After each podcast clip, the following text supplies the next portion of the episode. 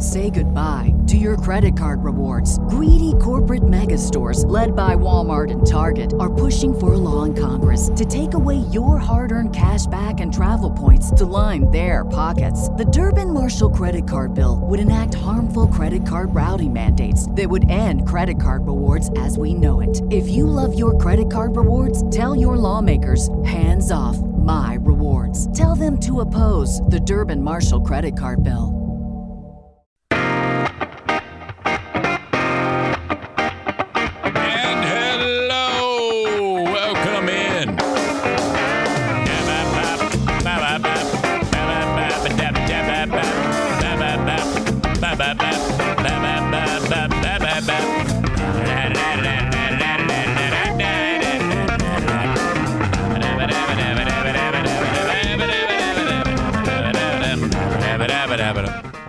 Welcome in, ladies and gentlemen. I am so glad you are here, part of the Eric Zane Show podcast, originating in the Baldwin Ace Hardware Fear Bunker Studio, as I have for the past, uh, I don't know, three and a half years. Thank you so much for being here. Uh, so, brother calling me. Sorry, I can't talk right now. Like clockwork. Second, I start podcasting, people start reaching out to me. I got to put that phone on Do Not Disturb. My wife always yells at me, Don't put your phone on Do Not Disturb. It's like, well, you know what? I have to.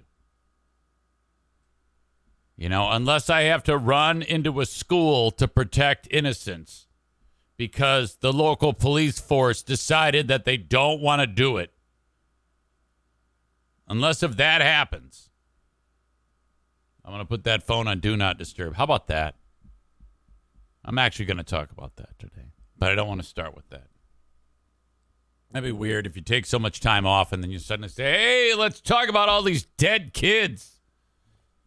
I will, just not this second. Be patient. I appreciate you. Uh, thank you so much for being here, part of this uh, daily show where I discuss news, nonsense, and my personal adventures. And it's a day like uh, today where it's, you know, you're picking up uh, the pieces of where you left off.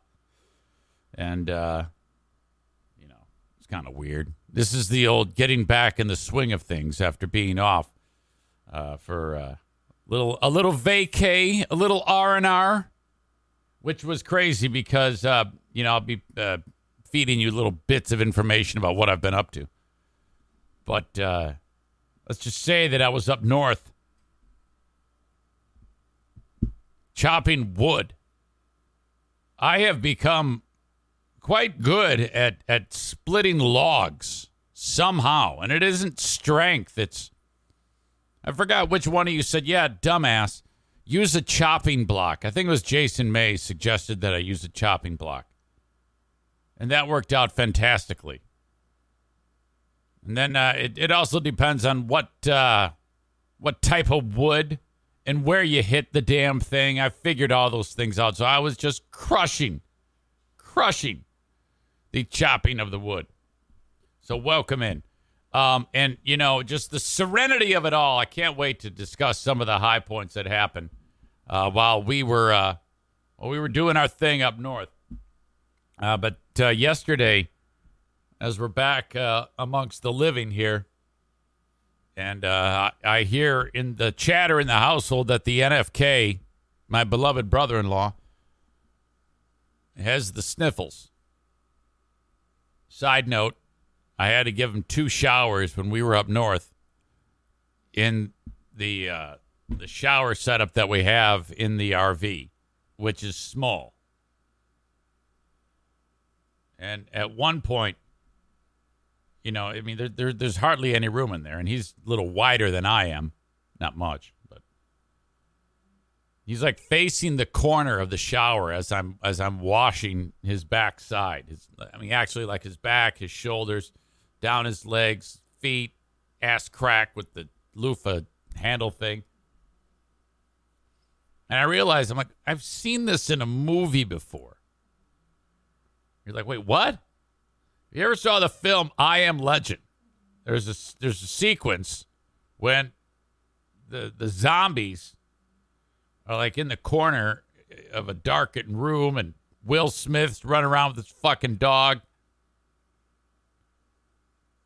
And uh, and they're all like in the corner, kind of like a big bunch of them. And and he looked, he reminded me of that movie scene, and then he reminded me of uh, if you ever saw Blair Witch. Spoiler alert coming. The Blair Witch Project, terrifying movie. At the end, one of the one of the campers is in the corner of the room just before the last fucker dies. I'm like, this looks just fucking like that, except the kid wasn't nude. So there I am, uh, you know, taking care of that. Thank God too, because he was sitting in the sun with jeans and a t-shirt on. It was like 90 degrees with all the smoke. So you would have gotten because Diana had a ride home with him in, in, her car. I was in the camper. She f- came up and followed me uh, a couple days after I got up there. She would have had to have uh, ridden home in in a serious stench of uh, smoke, uh, bo, and ass crack. And and I, you know, just before uh, he got in the car. I go, hey, let's jump in the shower. I, I can't do this to her. It would be a hilarious prank, but uh, we're going to scrub. Get your ass in there. He was good about it. By the way, his feet, I'm telling you, they I have resurrected his little adorable hobbit feet. The callus is almost completely gone. I have I have helped him turn the corner and the key is okay, when I have my surgical gloves on, is uh, I actually take his his little hobbit foot. Poor guy's got arthritis; his toes are little, and I have to like massage the bottom of his foot to break up the callus. I know this sounds gross, but th- that's what I am, and so I have to actually exfoliate the callus by rubbing it with like extreme friction of my thumb. I'm wearing gloves, and then that busts up like the callus, and then you put this medicine on it, and it uh, it it helps. You, you got to crack it open, is what I'm getting at. You're like Zane, what the fuck? Um. So yesterday he's walking around, and I hear that he's got sniffles, and you can't ever ask him how he's feeling without him getting overly animated about everything. And so, uh, Kevy, uh, you got you got sniffles? Yeah, I got the damn sniffles, motherfucking shit, man. I took a Zicam in there, and I'm like, yeah. You know what? I I don't need uh the Vin Scully play by play. Yes or no is going to do just fine. So I'm like, wow. Uh, that's never happened. And now going on two years here, he's never been sick even once. As I as I've described to you, he's a picture of health, despite being one of the grossest people that's ever walked the face of the earth. So uh, today, I go downstairs and uh, I want to get an update, you know, because if if push comes to shove, I'm going to give him a COVID test. I asked him. He goes, "Yeah, it's all gone now. Shit, fucking, I, I, I yeah, I, I took the, like I said, I took the Zicam, and, and, and I'm like, uh, I go, well, it's not though. I can hear it. You, it's not shit, fucking, fucking shit, fucking, fucking. Shit. I took a Zicam and shit, fuck.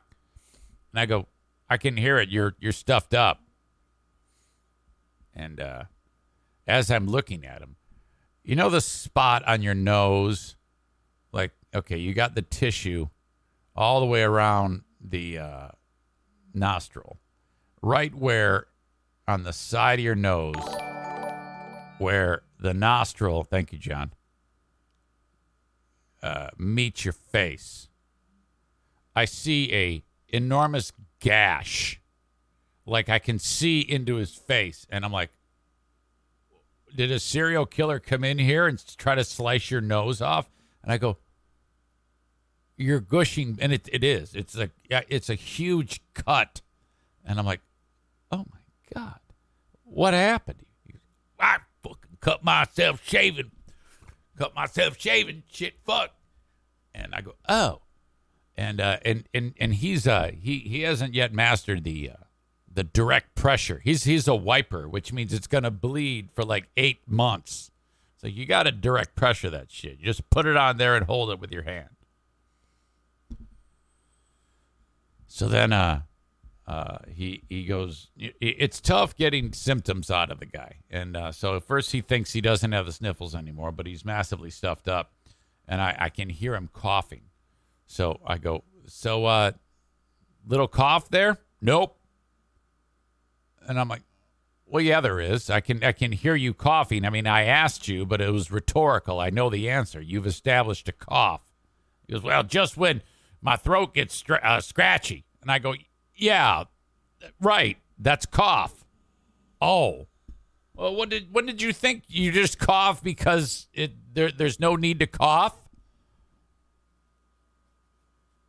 Upstairs, told his sister.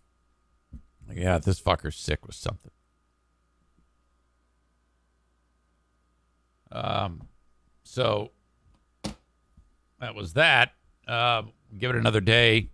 Let him let him stew a little more, and we'll give him a COVID test.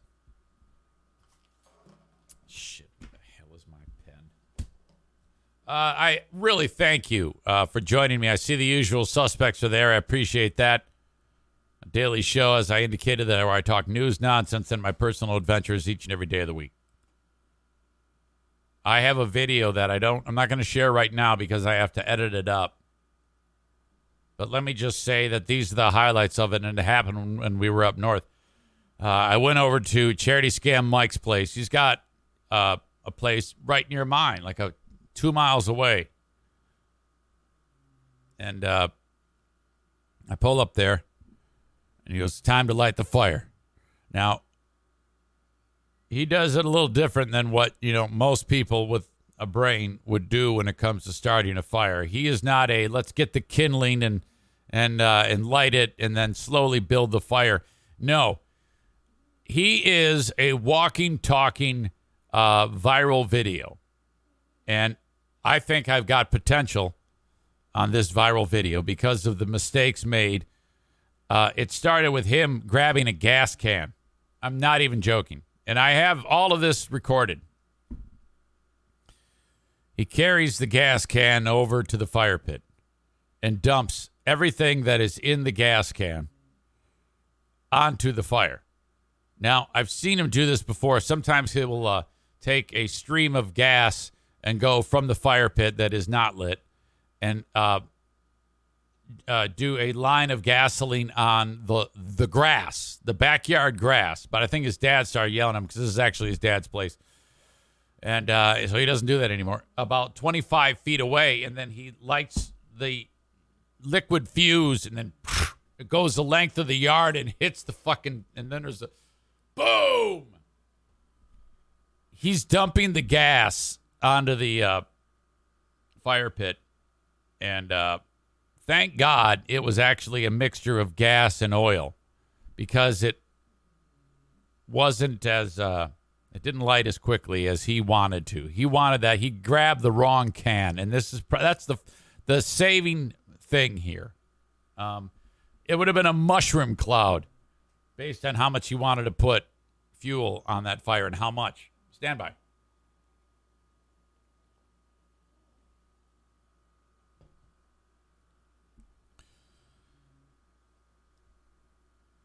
There's kids everywhere. My niece has her three young kids there, three of them under 10 years old. And uh, Mike says to the oldest one, Go, hey, grab that Roman candle. Mike is going to light the Roman candle and the kid and put it in the kid's hand, and the kid is going to shoot a fireball at the gas. We're about 50 feet back. Now, when that happens, it is it's going to start the fire, no doubt. It did, but I think there's so much wrong with this. Okay, the just the fact that this is even happening. It's a little old school. This is like something that your crazy uncle would do for you, you know? But uh, the kid's mom and dad weren't even there at the time. So this is classic. Again, I'm recording every bit of this because I know what's coming. Some bit of hilarity. Uh, the four year old says, Can I do it? And and Mike goes, No. And the kid starts throws herself on the ground and she starts crying. And he goes, No crying. Shut up. I mean, he's got a cigarette and uh, a beer in the other hand, a cigarette in his mouth, beer in his hand. And uh, he goes, All right, Jack, I'm going to light this thing. And you just aim it right. He lights the Roman candle. It's at this point that Charity Scam Mike's brother, Jason, who's sitting right there, he goes, Idiot! Roman candles facing the wrong way. There's there's an, there's uh, uh, there's three little kids fa- right right there. And sure enough, it's backwards and the kid is holding Mike's making the kid hold it and it shoots backwards where everyone is. And I mean seriously, if you think about that, there could have been a kid right there that would have gotten a fireball to the fucking face, right in the eye. And I'm like, no way that did not just happen. And then we're like, holy shit. And then he flips it around. And as he's flipping it around, the the the barrel is is aimed at. He doesn't even flip it the right way. He doesn't flip it down towards the ground. He flips it out, which another of the rounds could have come flying right out of that fucking thing and hit my dad or my mom, my stepmom or well, my god, it was a miracle. No one was injured.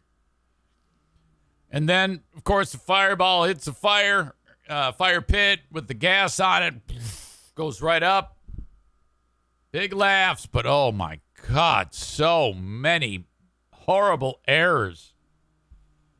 Jesus, you guys thought I was stupid. Hmm.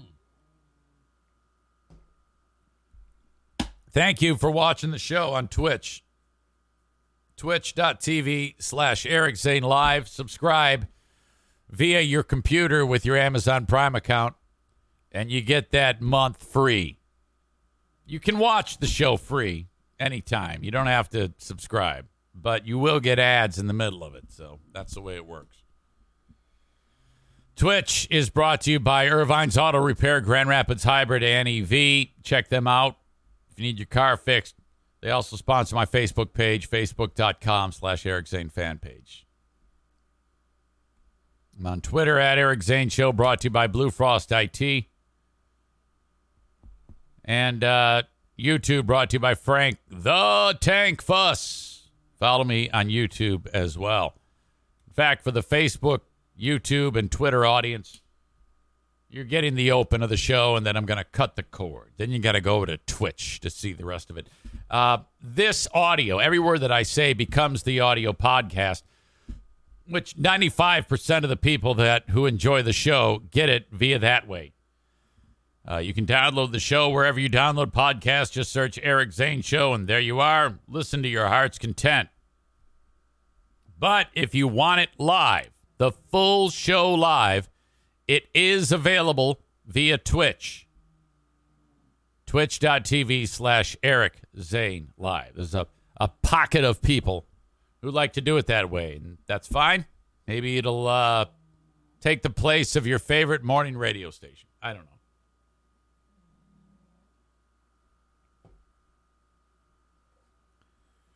I had a couple of moments with my dad. I'm enjoying the moments that I have with my father as much as I possibly can. This is how it's going to be today. Funny story, then maybe something a little bit more uh, of a serious in nature. But that's kind of how it goes. Uh, first of all, planned a Father's Day extravaganza. In fact, I just featured this on the best of when I visited him a year ago for Father's Day with the Shish Kebab Bar. And since then, he's been talking about the Shish Kebab Bar. So we're doing it again. Father's Day is the 19th of June. Packing up the gang. Diana, Eric, Kevin, as many of the uh, of my kids as we can. Going to see going to see dad. Our time is our time is limited. I hate to say it, but it's true. Um. So there was a couple moments when I'm sitting next to him, and he says to me, "This is the longest amount of time I've been up here at one time." He had gotten up there the day before, so he'd been there less than one day at this point. And I mean, obviously, up north and owning that property for uh, an eternity. Obviously, he's been up there more than one day. And I go, um, yeah, I don't, think so, Dad. I, I think you've had several times you've been here much longer. Oh yeah, yeah, yeah. You've been here one day. We, you got up here yesterday. I did. Yeah, you you sure did. Well, I'll be damn. I go, yeah, you've been having so much fun. It seems like forever. And he, uh, no, he doesn't. Um, he's getting to the point now where he, you still, you know, you can still carry on a conversation with him. You want to keep it simple, though. In case you don't know, he does have dementia. He's, he turned to 88 March 17th. Um, he's starting to lose a little bit of touch. He just kind of like says, "Yeah, sometimes my brain's a, is a little not so good," or something like that. Uh, sometimes my brain a little not so good. Uh, I don't know if he recalls the actual diagnosis of dementia, so I don't have the heart to tell him. I, I mean, I don't want to ever be the guy to say, "Hey, guess what?" I mean, he's the one who told me he's got it years ago. And then he says to me, I sit down next to him and uh, he goes, So, how long have you owned property up here? He's talking to me like I, like he just met me. And I go, Well, Dad, uh, I, I bought it off of you uh, a few years ago. He looks at me, he kind of wrinkles up his nose and he's like,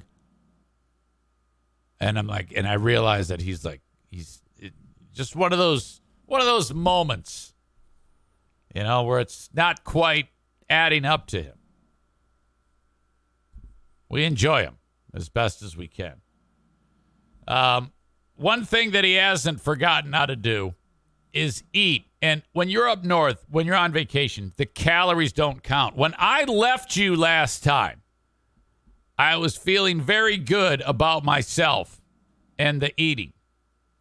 And in fact, I got up there on a Wednesday night alone. It was me and four dogs. Diana coming up on Friday.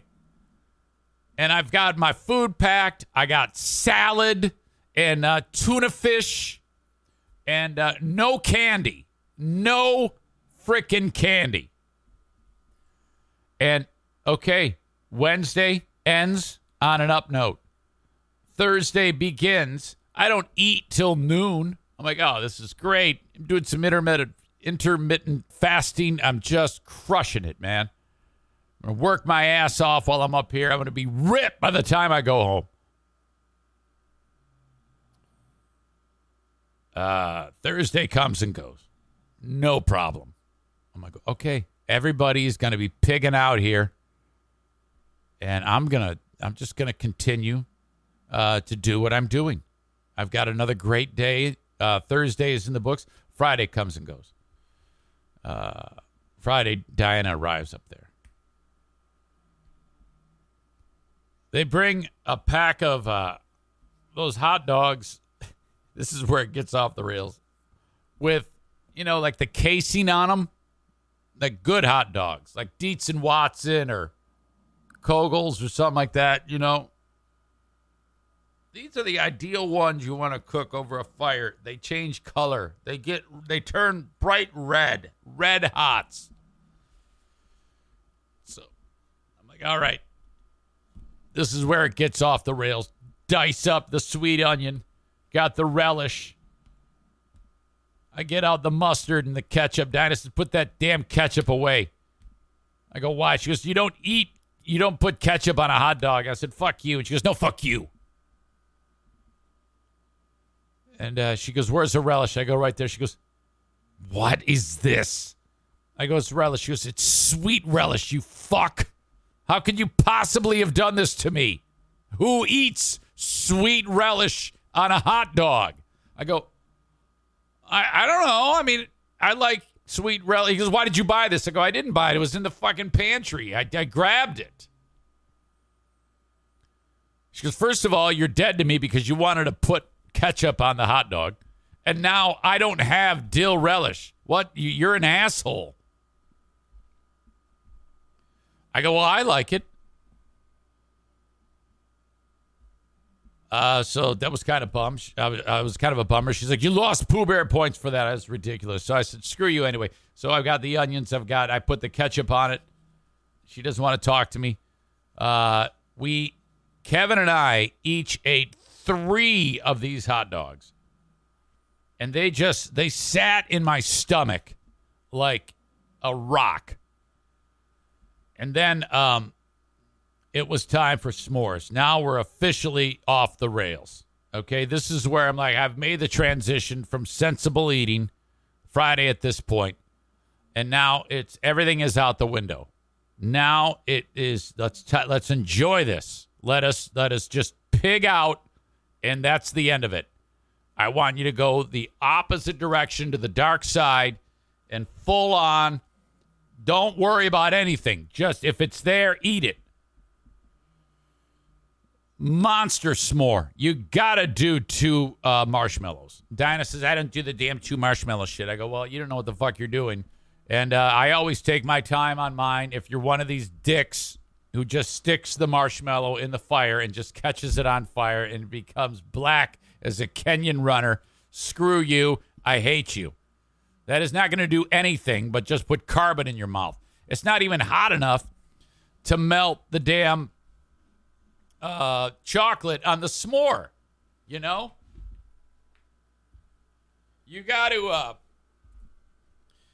you got to get the whole marshmallow hot, and the only way to do that is you know slowly cook that marshmallow so it becomes molten. It needs to be wanting to fall off that uh, skewer, that little marshmallow stick. It's got to be like ready to go. Okay, so Diana, Queen of the Forest, she gets hers first, of course. And then I'm doing like the you got to do two marshmallows, and then okay, you you do that, and the two the the key here with the two marshmallows on top of the chocolate, it's it's more heat to melt the chocolate uh, chocolate, and then and then when you mash like ham from uh, Sandlot said, then you stuff the marshmallow shoots out of the side of the fucking thing. And then you lick the edges so it becomes perfect. Oh my God. Saturday is fish fry day.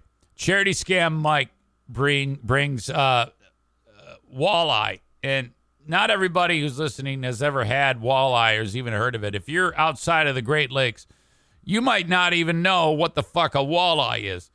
That is uh, freshwater uh, delicacy, like you know, on the level of lo- lobster. It is. It's that high end and amazing. In Michigan here, all these shithead uh, fishermen do is is catch walleye at two or three times during the year. They just kill it. Mike is one of those guys, uh, and and he's an absolute expert at frying the fish. And so we had a walleye fish fry, and I'm not kidding you. The group ate probably, if you were to buy it at a restaurant, two to three hundred dollars worth of walleye. He caught it all. He cleaned it, froze it, brought it up. Absolutely incredible.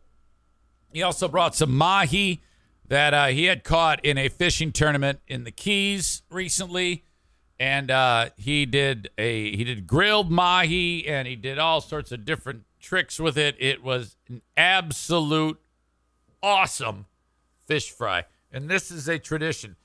So there was that. Followed up with by more s'mores. Uh, went to the Reese's peanut butter cup for the s'more. If you haven't tried this yet, my God. I think I favor that over the regular s'more now. It's and then uh, you know, and when at this point one is not enough.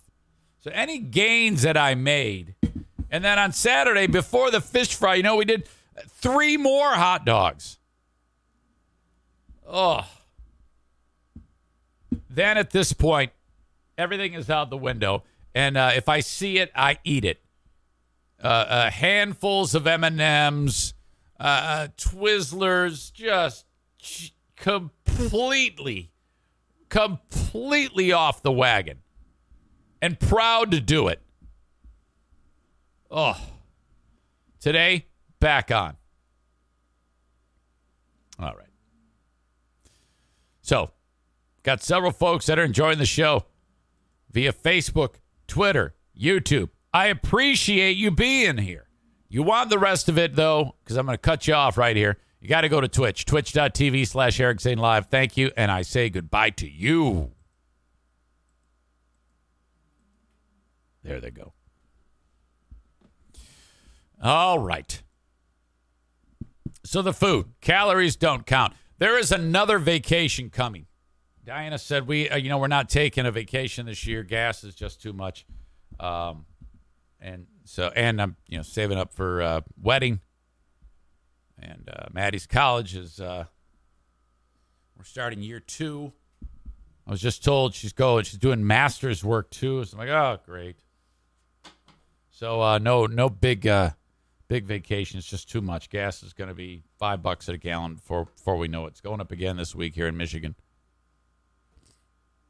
Um, so we're going to go back up north. I got a colonoscopy scheduled for Friday, July 1. Be no show that day. And then that's perfect because then on Saturday, I'll head up north and I'll start podcasting again on July 11th. So I'll take that whole week off. So Saturday, the 2nd of July, go up north. Spend the 4th of July, Independence Day, that's on Monday. And then uh, back on the 11th. Uh, the idea of going up there and doing the podcast, I just can't do it. That was the goal when I set up the poverty internet up there, but uh, it's just too much serenity. Uh, the idea of at several points during my time away, I realized I did not have my phone on me. And I didn't know where it was. And I was like, I am not tied to my phone when I'm up here. It's incredible. It's so different.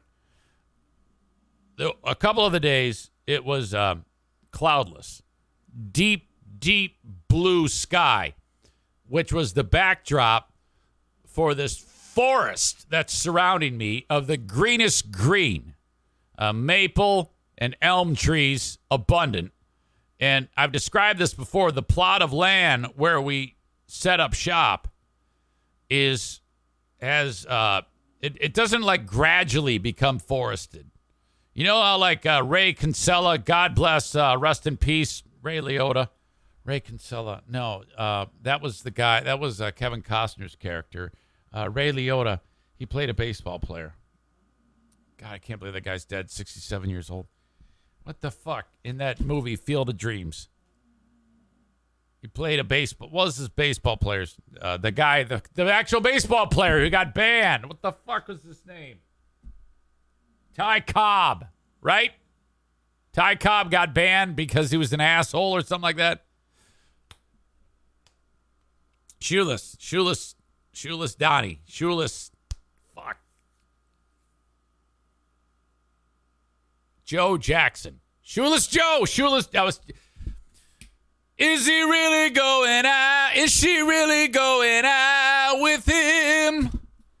Is she really gonna take him home tonight? Uh, shoeless Joe Jackson. That's it.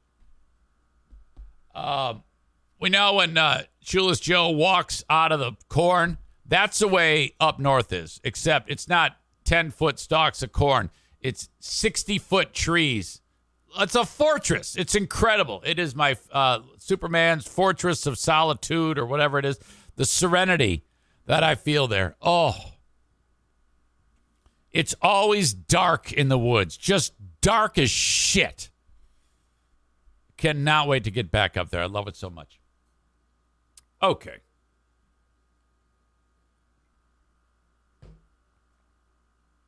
The um when I'm sitting there and uh uh it it's quiet with the exception of this symphony of birds out in the woods. You can first of all, you can hear the woodpecker actually bashing his beak on the tree, and then he'll make the noise that woodpeckers make. I'm not going to try to do it, but it's outrageous. It's like jungle.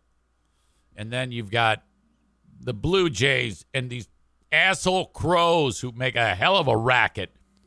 And then at one point, a bunch of Canada geese flew right over, going back to Canada.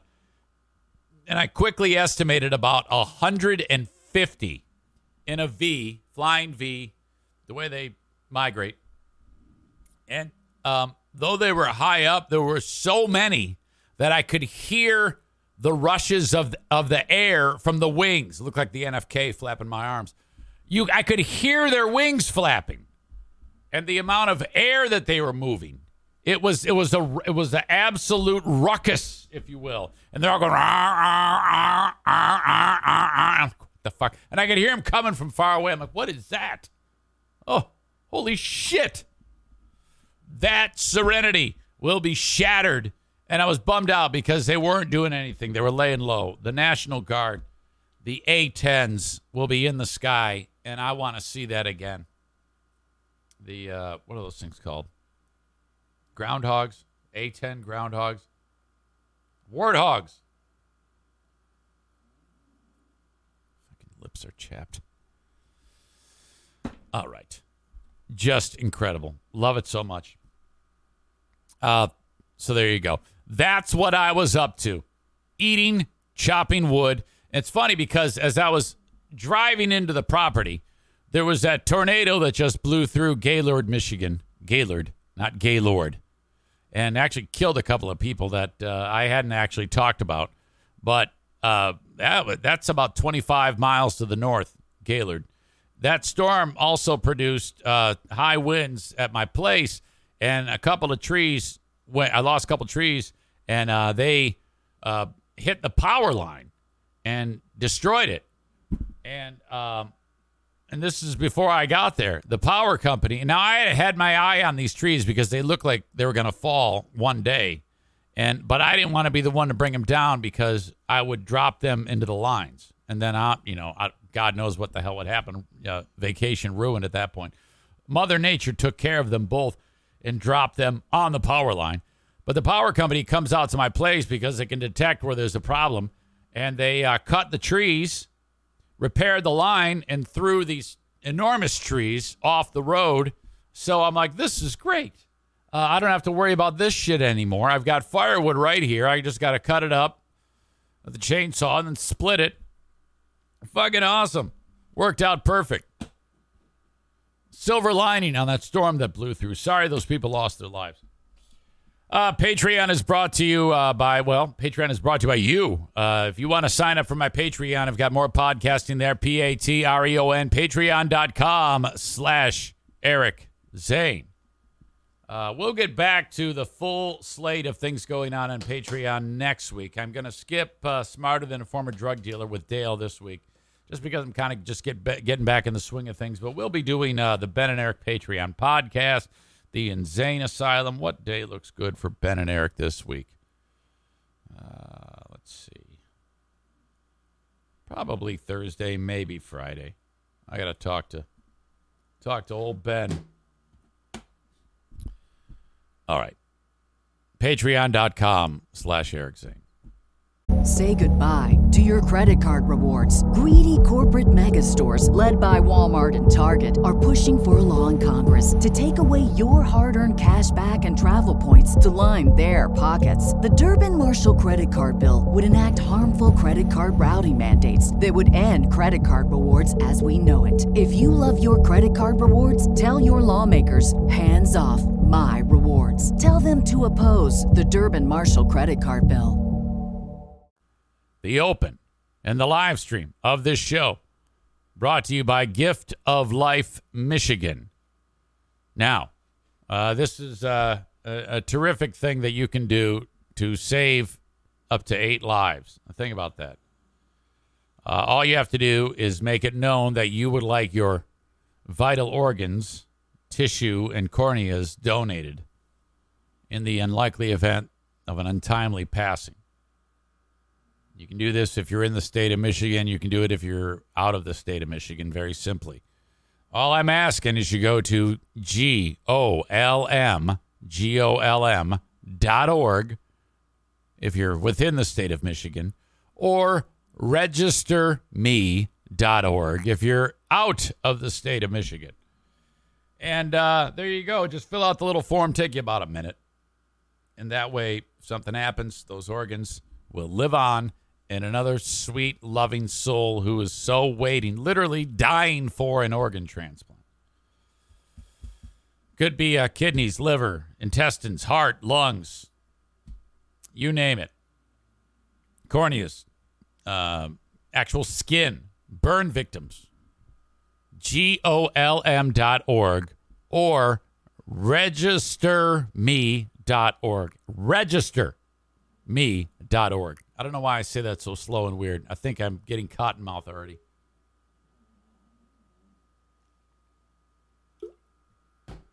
All right. Blue Frost IT, the managed IT service provider for the Eric Zane Show podcast. Uh, one of the things that um, Alan from Blue Frost IT stressed to me is that not everybody um, needs services from an organization like Blue Frost IT because they already have their IT set up in in place. Uh, so what they are suggesting is that if they are a hardware, software, and licensing vendor, so whether a company may need their IT support services because well, maybe they're a larger company with their own IT staff. Blue Frost can still offer quotes for hardware, software, and licensing and be a resource for them. So keep that in mind, bluefrostit.com. And you can take advantage of that no matter where you are. Doesn't matter. You don't have to be in West Michigan for that. 616 200 8550. That is their number. Uh, or if you want to hire them for IT services as well, they can take care of that too. All right. I have something I want to share with you. It's probably going to screw me up because I'm not that good. Aha. All right. It's just a still image. Uh, you'll be able to see it if you click on the show notes of the audio podcast.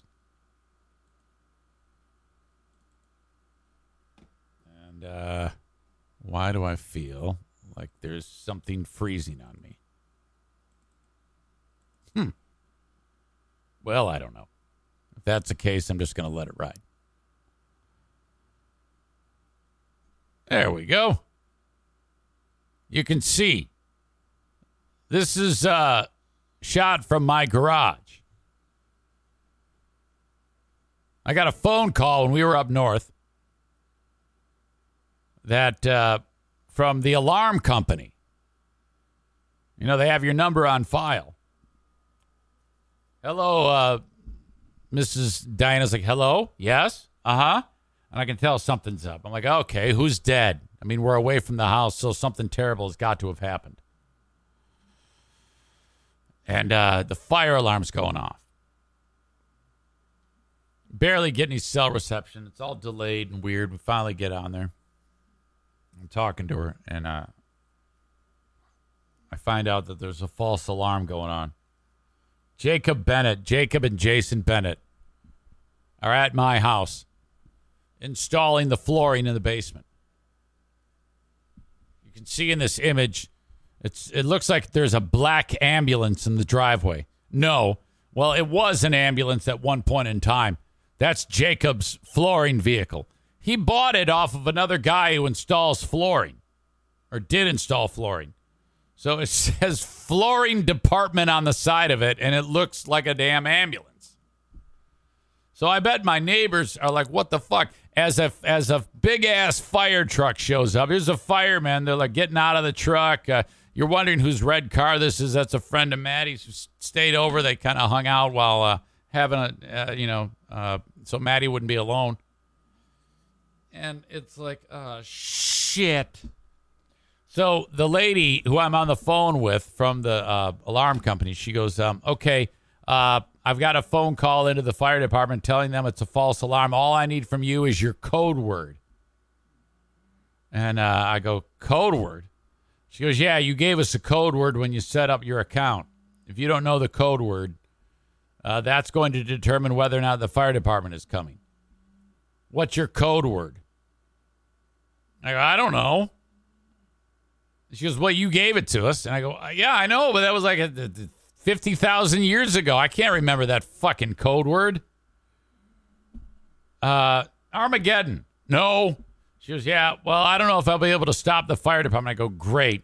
So I called up fuckhead Jacob. In fact, I should probably. Uh, no, it's not going to work. Maybe I can do this. Uh, he might even be here.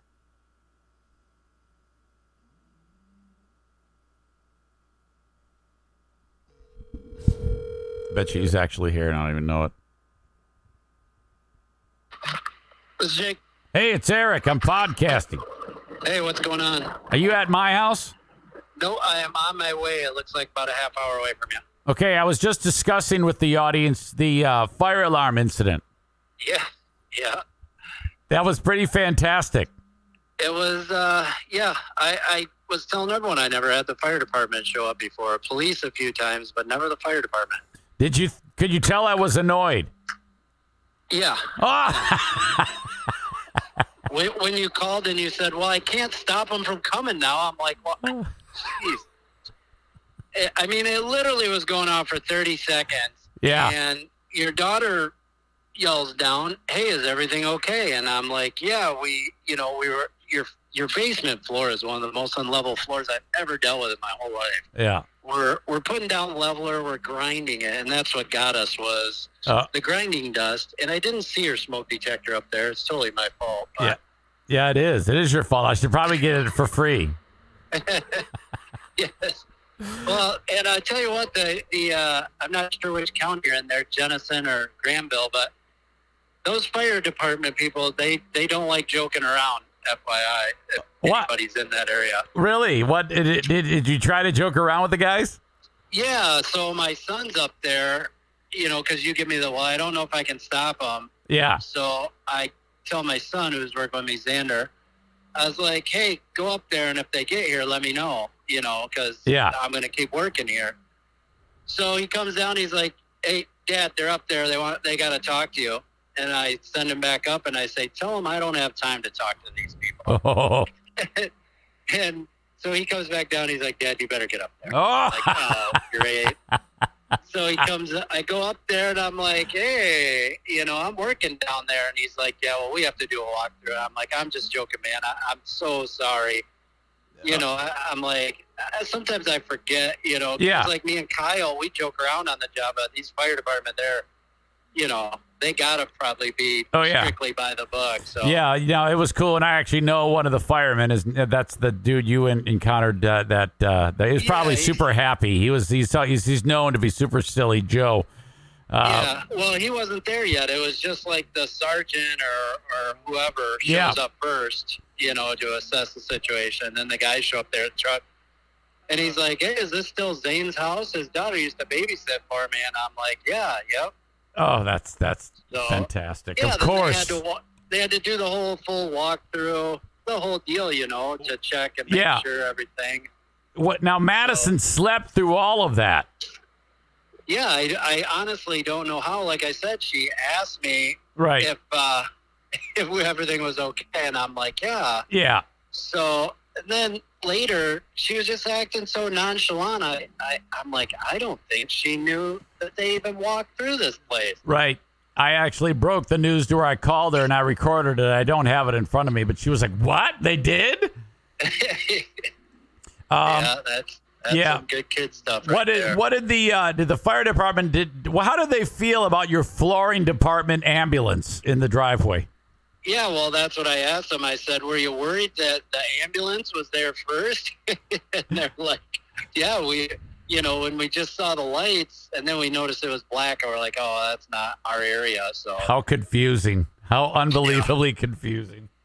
yep. So, yeah, it was it was interesting. Like I said, uh, Right. Yeah, the I didn't know you were hardwired, and I didn't. I was like fanning the deal, just thinking, no big deal, just smoke detector going off. Yeah, But yeah, yeah, yeah. all of a sudden, all of Oh, a sudden boy. you call me and you're like, Jake, I got a smoke detector going off. What's going on?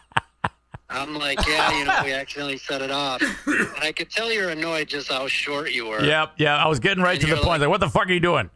Yeah, you're like, I don't know if I can stop him now. Let me call you back. I'm like, oh boy. Let me. uh When you talked about the floor is uneven, are you telling me that when they laid down the cement, they just did a poor job at that? Yeah, I mean, I don't know the area. I don't know enough about, you know, pouring cement, but you got a huge crack in there. You, I mean, it looks like, I don't know, it's like the Andes Mountains down there. So we poured all kinds of leveler. We were grinding cement. I mean, Oh my god. it was god! like World War Three down there, and we got one spot. That's what I'm coming back for. yep. I mean, we right over there by your bar where it, we just we ran out of leveler, man. Oh, it, no. It's so much. but- Yeah, I'm so sorry. I'm so sorry about this. It just added to the bill. right. All right. Well, the good. I'm so uh, sorry I was short with you, and uh, I'm glad you're. I'm glad you're there. Sorry, the whole thing was a, a spectacle. Yeah, it was it was uh, it was all right. It, it was no big deal. Like I said, it was just more just like holy cow, you know. So Yep. yeah, yep. what do you do? It's all good. Hey, that's what you know. That's it's all. It's all part of our development.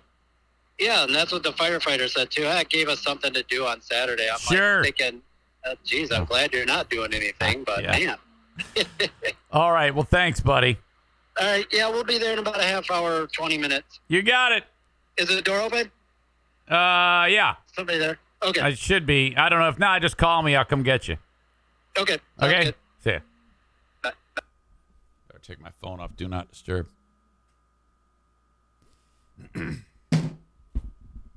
Unreal. Okay.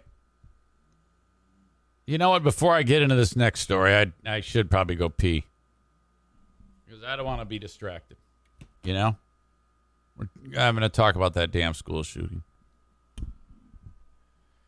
Hang on. Don't go anywhere.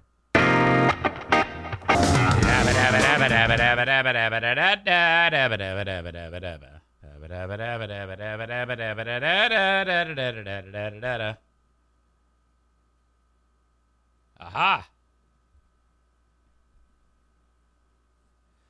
Ha ha. Hold on a second here. Jackie just got a flat tire. I'm looking at a picture.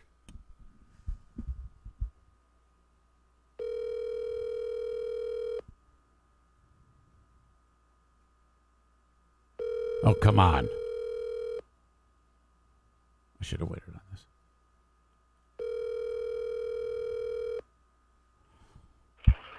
Hi, you've Jackie the Junior. Never mind. Ladies and gentlemen, New York Jetman is in attendance. Hey, Rob. You're one of my favorite people on the planet. Hey, I got a question for you. What? Uh, is that the front tire? No, it's the back left. Oh, okay. So the back, uh, back. It looks like, uh, yeah, that, and then there's damage to the back part of the car, right? Mm-hmm. All right. Well, I think you get a new bumper out of the deal. Really? For free? Yeah, I think so. Uh, Why? Well, you hit something in the road, and uh, uh, uh, it's a long explanation. I'll talk about. I'll talk with you later about it. Oh, okay. All right. Okay, thanks. See you. Bye. Yeah, she uh, a little uh, hit hit something in the road today. Um, I wrote my speech on the way back from up north that I have to give when my daughter and Justin get married. So that isn't till November, November 19th, and I got it. It's done. This thing is going to crush. I wrote the whole thing. Now, when I say write, the way I write is I rehearse. I, I talk it out. So if you were driving next to me on the way back from Fear Bunker North, you would have seen me talking out loud to myself. That's how I do these things. And uh, I didn't write anything. I didn't actually physically write. I, I never do that. I just talk it out and I figure out what's what, and then it's there. It doesn't need anything more than that. Um, so it is. It's done. So then I, I said to Jackie yesterday, I go, hey, I, I wrote my speech. She goes, did you cry? I said, I of course I cried. So I'm driving down the road, and uh, I, I'm I'm I'm weeping while driving. And, uh, I said, but it wasn't for a part that you think I would be weeping about. I I started to weep at a part that you would not suspect I would be weeping or expect me to be weeping. Maybe you would. But it actually doesn't have. I said, I'll, I'll, I'll go this far. The weeping had nothing to do with you. It was at a portion of the speech that you weren't involved in in any way. She's like, hmm. I go, and she's like wanting to know. I go, no, no, no, no. This is this is locked in my brain. No one will hear this.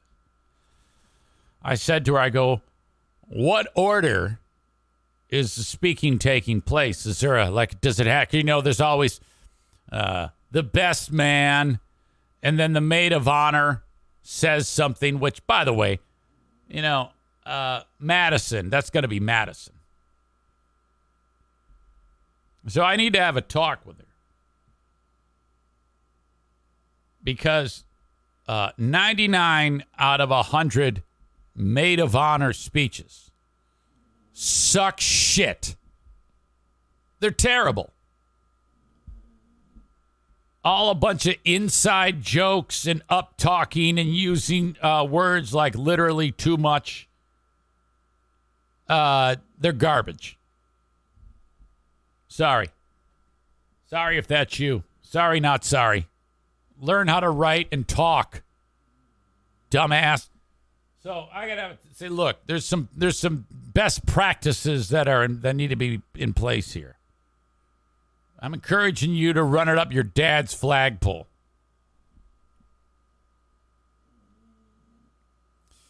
I said, "What's the order?" She goes, "What do you mean?" I go, "Well, I mean, like, who's is it going to be maid of honor and then best man, or is does it go your dad?"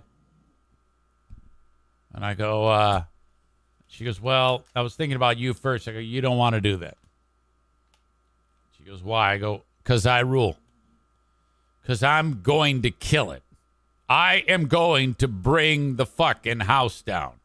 You don't want anybody following the closer. I am the closer. You got to build up. I mean, you can have the have the maid of honor because it's gonna. It, she's first, and you know, it, she's already under under probation for this because she's a female. So it's not, you know, ladies. I hate to be a misogynistic asshole, but it's true. You're the worst at uh, these types of moments. I will give some credit to at Justin's sister's wedding. Uh, Justin's uh, uh, cousin did one, and she she killed it. I was like, you know what? You you you earned that. You did very well. No, these stupid inside jokes and shit like that. You actually pulled it off. I was quite impressed with that. But nine times out of ten, they're terrible. So let's go. I go, I don't care who's first and who's second, but I know I'm third. You should do that. If you choose otherwise, you're gonna be they're gonna be pissed because they're no they know they're going to be sitting there looking at their fucking note cards and shit as I'm killing I'm going from cry people are crying and then they're laughing and then they're happy and then they're sad I'm going to annihilate these people And then you got some loser there with note cards. Remember the time that. Yeah, I know it's my daughter, Madison, but still, I mean, I didn't, I didn't make this happen. It's not your fault, Madison, that every chick who's ever done this has done a shitty job. It's not your dad's fault that women don't prepare for these moments with uh, uh, uh, writing intelligent thoughts. You got to try. You can't just go, guess what we did. Remember the t- remember the time that we did this and that. uh, raise a glass. Shut up. You got to commit.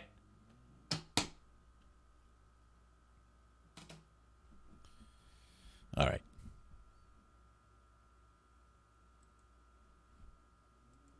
Uvalde. That's how you say that, right? Uvalde.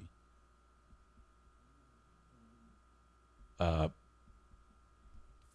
I don't really need to go over like. Uh, I mean, this is a week old at this point. I'm late to the party, but I have thought about this a lot. Um, I think it's. Uh,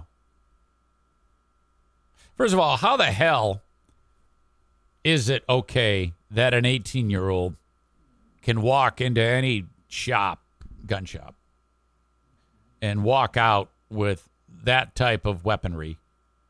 Any weaponry. And if you're selling the weaponry to the kid, isn't there like an alarm that goes off within your head? Eh, shouldn't I mean? I'm not saying you don't sell it to the kid. I think you can get sued if you don't. But can't you follow up with a phone call to anybody, anyone?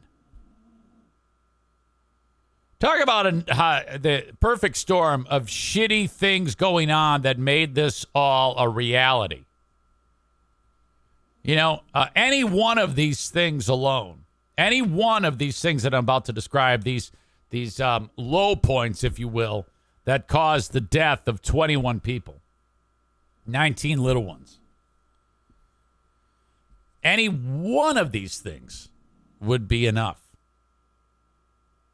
Okay, uh, I I can't say necessarily that the uh, the guy who sold the weaponry did anything wrong. It's what he didn't do. Uh, isn't there something that you know? I I think out of all the people, it's that uh, can get a pass could be this guy, I guess. Um, I don't know. Before I get to the other drop the ball things that I'm concerned with, and what I I think, because everybody's armchair quarterbacking this thing as to what could possibly be done in the future. I mean, I'll I'll try. I'll I'll I'll throw some opinions into there. Um, big picture, and that doesn't keep any kid safe today, like on the 31st of May. But big picture,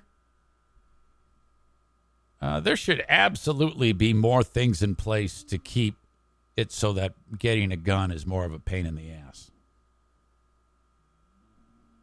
Uh, this is a desperate scenario. There have been 288 school shootings. Next closest country, I think, is France, with like eight, or Mexico. It's it's ridiculous. Um, and you know, there's actually, to me, in my opinion, a difference between uh, if if a couple of kids are, uh, you know, in in a gang and they're on school property and and somebody shoot one one shoots at the other. It's a little different than when you have a massacre like this, this type of mass murder, and that's what we're talking about here. um, yeah, it should. Uh, I I think one million percent that it should be uh, more difficult. The age is too young. You shouldn't be able to uh, get uh, weapons like that before you can buy fucking beer. Um, I think that we need to continue to throw things at this uh, war that we are in until we figure out something that's working. And then assess. Everything should be on the table at this point because this is desperate. This should be the. You remember how um, quickly the country acted, reacted with COVID, or if you know you were to think back to uh, reading history books about wartime and how the mobilization. Uh, this is a war, but the enemy, you don't know where they're going to strike and when. Uh, and they're only striking the most vulnerable. That's a difficult thing to fight.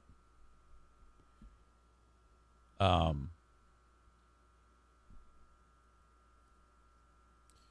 I think to start, if I'm a, a school superintendent, let's say I'm a school superintendent where my kids go to school, I am working very hard on my level, which is extreme local level, the superintendent, to beef up the security and the protocols of the school. That's where you start. So that today that you can have more of a shot of being able to defend the school and keep the kids safe. I think that big picture needs to start doing the things I talked about earlier about making it more difficult for a young person to get a weapon or any person to get a weapon, frankly. And on the other side of that, on a local level, these schools need to have better security. Okay. And then over time, they'll meet and hopefully we can put significant days in a row without a school shooting. Um, if I'm running a school district, they just passed a millage that got them a ton of money to build another athletic complex here. Um, great, but how about we, uh, you know, put significant dollars so every school has uh, the best of security. Retrofit schools with bulletproof glass. Protocols about keeping doors locked except for the front door. And most schools are now. Like if you were to go to my kid's school or my former, they used to go to school, where Diana works, you can't just walk in any door. You got to go in the front door. And then there's another set of doors the fucking school had a door propped open. That's just lack of vigilance. They schools need to go into every single day, every single day, expecting that there could be that there will be a school shooting. Expect the worst, hope for the best. And be vigilant about that. If you, the doors are locked, that's a good start. Now, I'm not saying that that would have prevented this asshole from doing what he did. But I think that that's a start. And if I, in a perfect world, if I were running the show, I would have every school with a um, a monitoring system with eyes actually on it because you see cameras all over the place, but it's just re- it's- that that's just recording so we can watch the death and destruction afterwards. You need to have a people monitoring it, like in shifts, several people in some cases to be able to get views of the parking lot.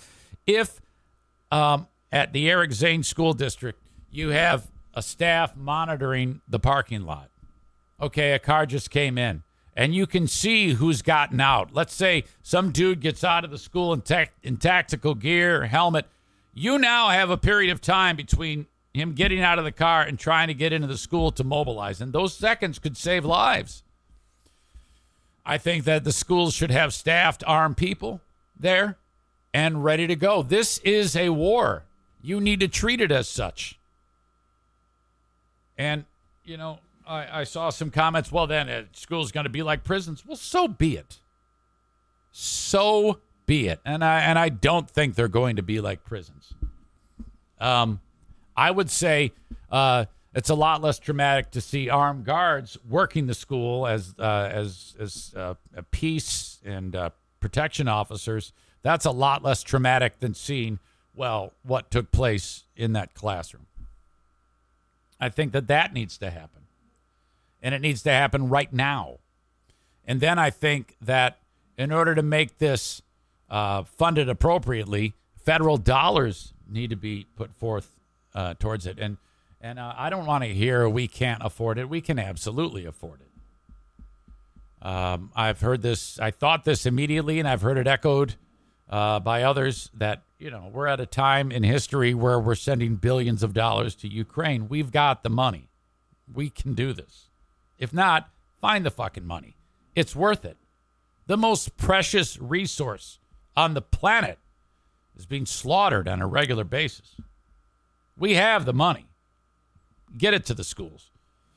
Do what you got to do and do it quickly. In the meantime, though, on a local level, I think that there should be beefed up security. Sorry, but that's the way it is, man.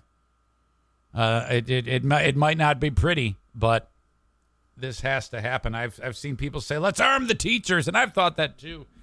But then I'm like, yeah, maybe, I guess, if they wanted it, but you can't make a teacher do anything. If a teacher doesn't feel calm, I mean, they have a hard enough job as it is. You expect them to get in a gunfight. I mean, shit. If can you imagine help wanted so and so school district? Uh, yeah, we want you to be a fourth grade teacher. Must be proficient in shooting. Nobody would want to be a teacher. Uh, these people are being slaughtered, and uh, and something needs to be done. And it's it's a little weird that it it takes so long. It's taken so long. So many different senseless slaughters that have taken place. Um, if if nothing takes place, if if nothing happens and this happens again, um, it's it's on the schools and it's on us. It's on the government. It it's they are responsible. Blood on their hands if nothing is done. All of these things need to take place. We need to keep throwing more things at this until we can get a handle on it.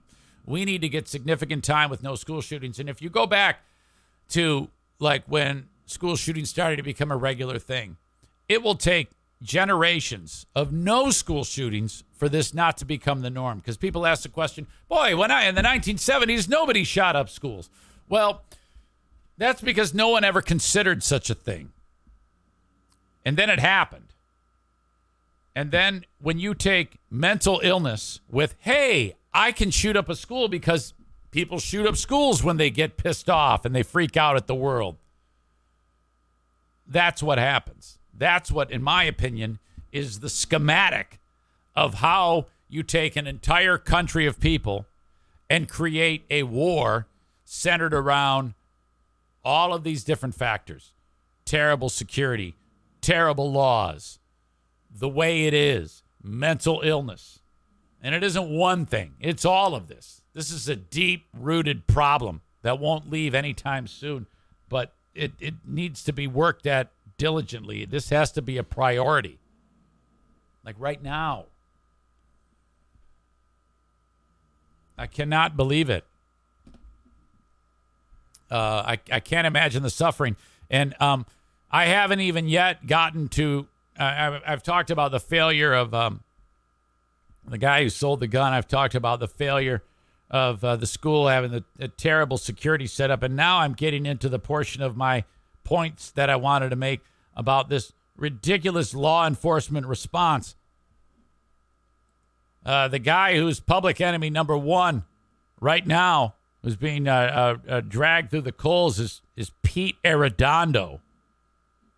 This is the dude right here. This is a chief of police. And he's the guy who said, Don't go in. Why did they wait for more than one hour as the killer got himself into the school and then he got into the classroom? No one rushed in. And people are asking questions. This story from Insider says a, Uval- a Uvalde officer said, quote, there was almost a mutiny outside of the Texas elementary school as the team debated ignoring the order to not go in. Uh, while Pete Arredondo, the department's chief, believed that the shooter was barricaded in an empty classroom, there was still no excuse to order police not to enter. The cop, anonymous cop, said, We were like, there's a fucking gunman in the school. We hear gunshots, and we're just going to stand here with our thumbs up our asses. And that's exactly what they did. We wanted to go in and save lives. It was the most frustrating situation of my entire career.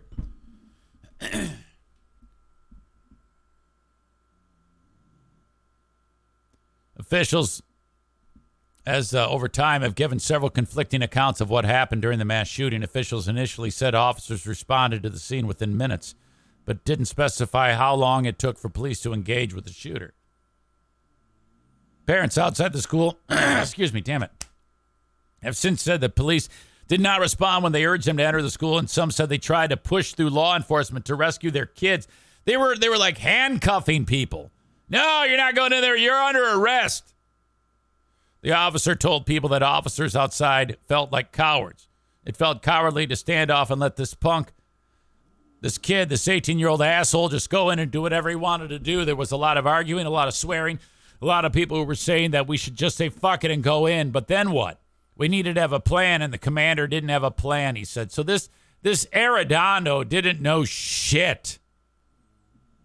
He questioned why they weren't allowed to go in, even if the gunman was alone in a classroom, and said he remembers thinking this is wrong. It sucks that we look like we were cowards. I would say it sucks that they're dead. Who cares if you look like a coward? Because we weren't cowards, he said, but that's nothing compared to the fact that little kids died and maybe we could have done something to save them. I wish we had known what to do. I wish someone would have told us what to do. So this Arredondo piece of shit, uh, people want him dead. And I think that they should kill him. Uvalde locals fume at inexperienced police, police chief who delayed killing the gunman. Yeah, in Texas, I'm surprised they don't just shoot this fat fuck right in the face. I'd be okay with that right now. And then this asshole, he just won uh, another elected official position in this small town of Uvalde. Where, by the way, Matthew McConaughey is from here, or is from there. Little side note, don't know why I said that. Probably not the time.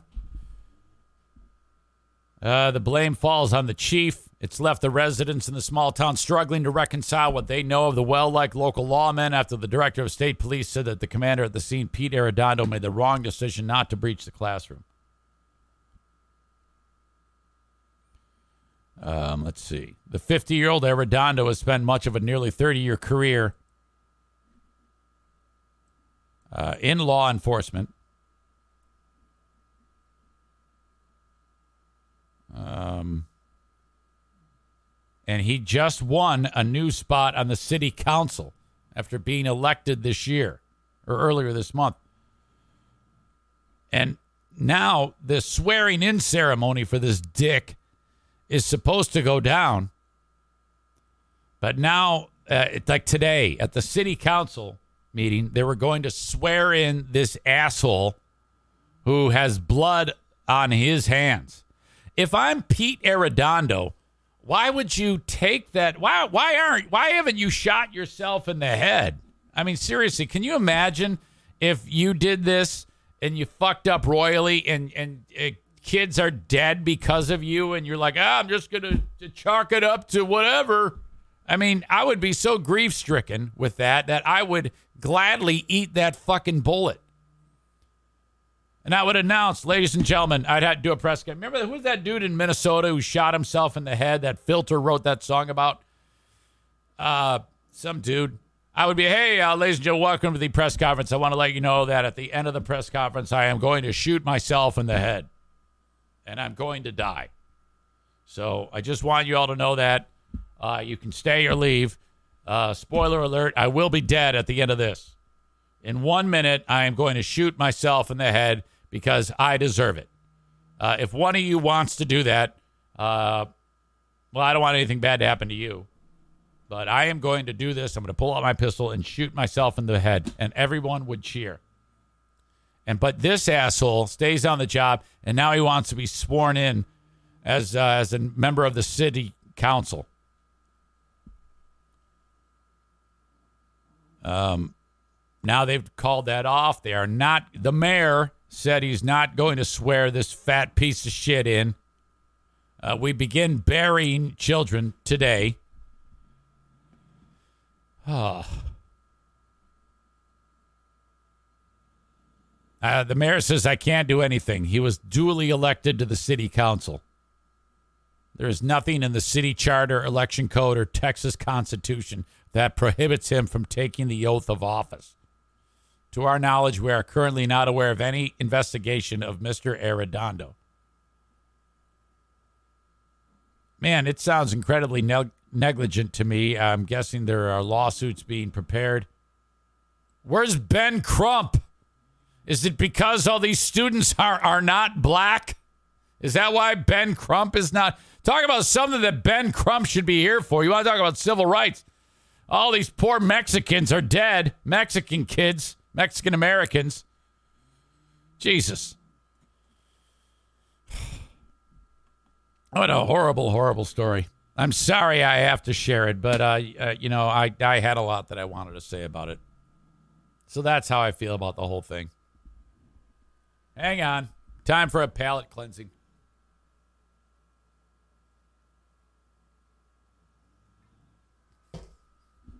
All right. Uh, if some of you like to uh, do bike racing, there is a race coming up that I want you to check out. I believe it is, yes, it's coming up this weekend, Saturday, June 4th. It's known as the Dirty Donut, which sounds like a sex act. Martin, Michigan. The website, dirtydonutrace.com. All on gravel, less traveled roads, safe as hell, fun as hell. Look at this dude. He is happy to be there.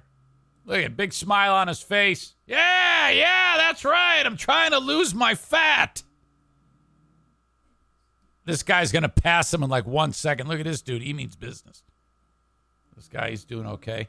Anyway, all different skill levels. Welcome. Dirty Donut Race, 21 mile ride. You've got, uh, let's see, 41, I'm sorry, 22 mile ride, 41 mile ride, and a 61 mile ride. Awards for all the age groups. Uh, my voice will be heard. They're a great group over there, the Dirty Donut Race, online at dirtydonutrace.com. Uh, that's you're wondering why the Dirty Donut. This is a type of race where um, you you lose um, like for every donut you eat, you take like five minutes off of your time. So um, not the best rider is going to win. You know, it's going to be the guy who can eat the most fucking donuts. How great is that? JM Synthetics. When you need uh, when you need AMSOIL products, jmsynthetics.com 616-747 0233. That's 616 0233. jmsynthetics.com. You can shop by product, you can shop by piece of equipment that you want the product to go into. And then once you have that uh, figured out, that number that I gave you is right on the homepage. Uh, reach out to Jason Mays and order your stuff. Shows up on your porch. That's how it works.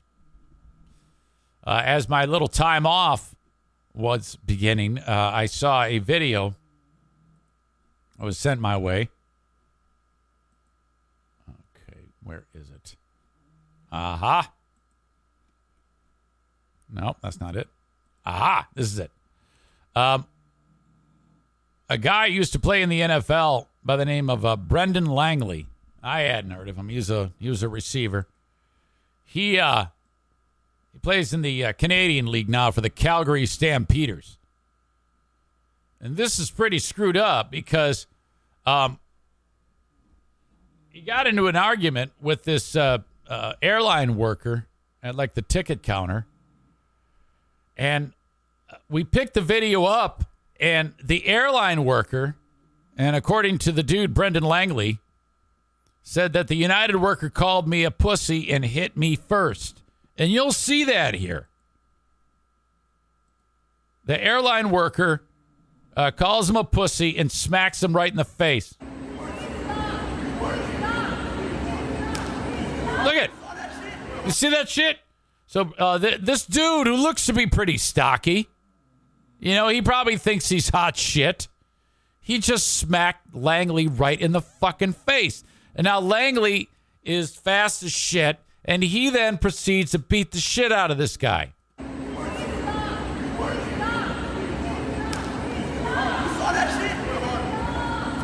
Oh, oh, oh. Oh, oh, yes. Oh, yes. Ha, ha. Okay. All right. He Langley got that sharp right in right here. Look at that. And that bloodies him and knocks him the fuck out. Watch it how he, it just rocks this this fucking stocky United Airlines workers world. That's it. It's over. Then this guy he goes into the he goes into the fucking bins here and goes he actually falls backwards and hits his head. Punches him again. now watch. This dude picks up his headphones. He's gonna walk away now, and then the United worker gets up. Watch this. Look at he's down and out. This guy is down for the count. You want some more?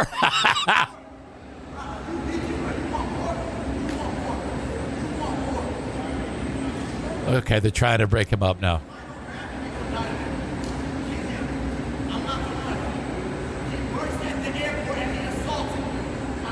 Langley is saying he works at the airport and he assaulted me.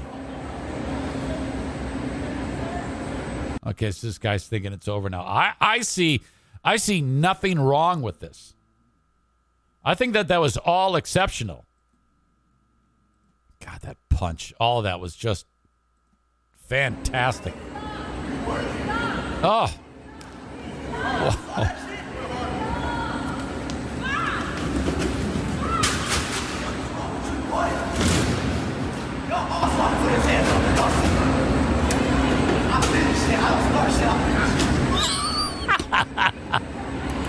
All right, I'll link it up so you can get it in the show notes. I want you to see that for yourself, uh, in case you in case you missed any of that. But oh, um, now here's the interesting part. I thought, well, um, all good. Well, no, um, Langley he got arrested. The black dude, the football player, he got arrested on that deal. That is incredibly terrible. And um and and this is despite the the dude starting the fight. I don't know why. I mean, it's all it's recorded footage here. The guy assaulted him. Are they suggesting he should have just walked away? I mean, who knows what that United worker could have done? I would say he defended himself appropriately.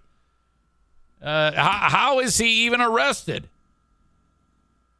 Uh, the dude ended up getting fired, not surprisingly. And now um, the uh, Canadian Football League team has suspended him. Why? Why would you suspend this guy for defending himself? This is so fucked up. Uh, Brent Brendan's attorney, Alan Jackson, who says the former Denver Broncos cornerback is the real victim. I agree. Yeah, he, let, he was had no choice but to defend himself. I don't think he wanted. I don't think he went there to get into a fist fight for whatever reason. They got they were talking shit to each other, but who cares? You can't just go up and hit a fucking passenger. Uh, Brendan Langley was minding his business, walking to the airport with his bags when he was accosted by a United Airlines employee who claimed to run the airport, Jackson says. Apparently, he was using a wheelchair, as you can see here, to carry his bags. If you look at this, uh, this th- that's these bags were what was the problem. He brought his bags because he had multiple bags to the check-in area in a wheelchair, and this fat fuck I said, "You can't do it that way," and he's like, "Whatever, man. Come on." And that's when all hell broke loose, and uh, that led to some uh, bad words being said between them, and then this guy slugs him, and then that's it. Well, that's bullshit. Uh, Jackson says that uh, Langley yelled out for help, but no one intervened. He also says the viral vo- footage only tells part of the story. Yeah, it tells the best part of the story. And claims closed circuit TV backs up his side of the altercation. Footage from the airport security cameras establishes without question that Brendan was in reasonable fear of physical harm and reasonably and lawfully defended himself. We do not expect charges to be filed against, against Brendan. Uh, of course, Langley, according to this TMZ article, says was the only person arrested. However, the United worker was fired almost immediately after the video. This is fucking racist. He, I mean, seriously, why was the black guy arrested, and why is he now suspended by the fucking football team? It's Such bullshit. Oh my God. So that's stupid. Uh, I also have the story uh, about a couple of baseball players. Where is this? Okay. Uh, boy, you can tell I'm circling the drain. Okay, here we go. On this clip right here, uh, in the background, you can see okay what's going on. These three right here are the are the problem. This is taking place at a baseball game. Uh, the the blonde haired dude uh, on the right is going to get smacked by the dude in the middle in the gray. The one on the left has nothing to do with it. The one on the right was in a fantasy football league with the dude who's going to slap him. Okay? And the blonde headed dude, his team was kicking ass. That's Joc Pederson. The dude in the gray in the middle is Tommy Pham, I think is how you say it. His team lost in fantasy football. Pederson made fun of him by sending him a GIF to a group message. Pham got it and got pissed off. This is months ago. And now he takes it out here. What a soft bitch. Watch this. You see, he hit him right in the fucking head. Yeah. Tommy Pham slapped Joc Pederson over the deal because he sent him a GIF. How dumb is that? The issue, according to this, as I indicated, but more uh, thoroughly here, stemmed from Pederson properly used uh, from Pederson, um, supposedly disrespected the fantasy football team by send, showing a meme that, hey, we won, you lost. So this dickhead, Tommy Pham, uh, hangs on to that and months later hits the dude in the fucking head. And shortly after it happened, when it all went down, Pham dropped out of the league in the middle of the season because the one dude made fun of him, made fun of his team for being shitty. What a pussy. My God. Uh, that's not the only thing that's uh, uh, stuck with me over the weekend. The long week, I should say, concerning baseball. There's a couple more stories that I'm going to get to coming up in just a bit, including Gabe Kapler and the uh, baseball is now going woke with the Jackie Robinson incident. Oh my God, so stupid. Before I get to that, uh, though, my policy shop insurance. Thank you to Frank the Tank Fuss. Okay, if you are without health insurance, I want you to reach out to Frank the Tank Fuss. My policy shop insurance. Whether you're between jobs or you're working on your own, maybe you just left a job and they offer you Cobra. Throw all that Cobra shit in the garbage. You don't need that. Uh, you're going to get a policy on healthcare.gov. To do that, um, there's a little bit of uh, legwork that has, has to take place, and I want you to call upon Frank to get that done. He'll help you every step of the way, and it won't cost you a dime. 616 914 4070. That's 616 914 4070 for my policy shop insurance. Full House Comedy invite you to go to a uh, invite you to check out their website fullhousecomedy.com. You can check out a comedy show. Uh, I think let's see who's in town. Oh my God, Rich Voss. That's going to be an absolute hilarious night. Rich Voss is appearing coming up on Thursday at the Listening Room, Billy's Lounge on Friday, and Rockford Corner Bar on Saturday. Ladies, cover your drinks. Dan Soder is appearing also this week. FullHouseComedy.com for tickets.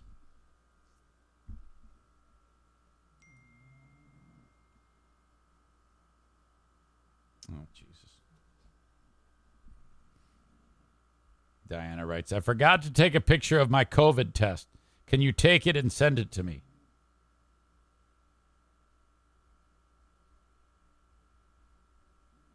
Now or can it wait? She doesn't have COVID. but she's uh, participating in something that requires a negative COVID test. You know, COVID's still a thing.